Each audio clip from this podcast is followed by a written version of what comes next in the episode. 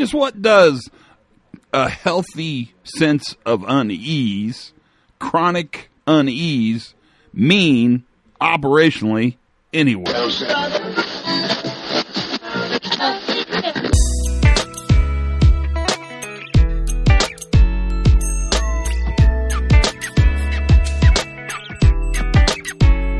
Hi, everybody. It's Todd Conklin. This is the pre accident investigation safety moment. I'm so glad to be with you today. Well, you've heard it a million times. In fact, it's kind of a cool, trendy thing to say. A healthy sense of unease, chronic sense of unease. Uh, people need to always feel a little scared, a little nervous. That's what creates safety in a workplace. Let's talk about that for a minute, and let's just do it for a minute. We could go on for hours on this baby, but let's talk about it for a minute. All of these kind of clever quips, these these operational ideas, all really tend to move in one direction. And that direction is is that uh, organizations that are especially safe, teams that are especially reliable, teams that are really good at this, one of the things they do is they keep the discussion of risk alive all the time operationally. That's what a healthy sense of unease means. That's what chronic uneasiness. That's all those things. All those things are really code words for this notion that we're keeping the discussion of risk alive. You know as well as I do, and, and the research around this has been a, it's it's old. It's been around a long, long time, and it says that the more times you do high risk work safely, the less risky that high risk work will appear to the operator. The, the, the fancy term for that is called risk homeostasis. You normalize to risk, and and we talk about it. You've done it. You you're listening. If you're driving in your car right now, you've normalized a lot to the risk you're you're you're encountering even as you speak, even if you listen to this podcast. That notion of risk homeostasis, that's normal. That's not unusual. I'm not even sure it's bad. In fact, I think it's probably more good than bad.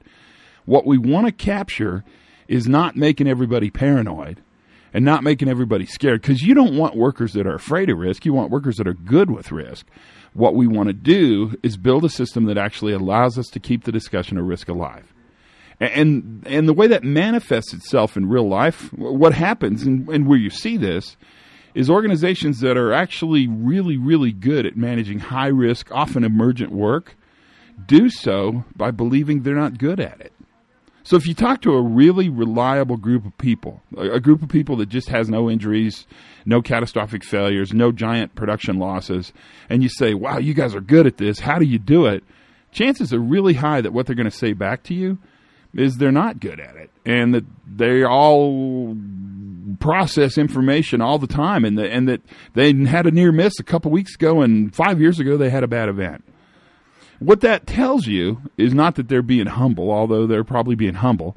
What it tells you is that they're actually in a belief system that allows them to keep the discussion of risk alive. And and that's what you want to think about when you think about your pre-job briefs or your JSAs.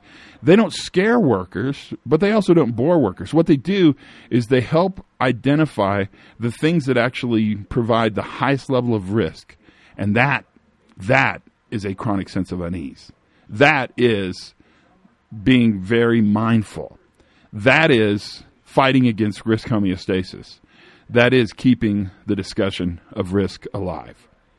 Think it over. It's really important. I hope you get what you need. That's really important to me. Hey, if you uh, haven't picked up a copy of uh, Workplace Fatalities, it's available any place you buy books. Uh, the movie I think is coming out soon, but don't wait for the movie. The movie is not nearly as good as the book. The book's way better than the movie.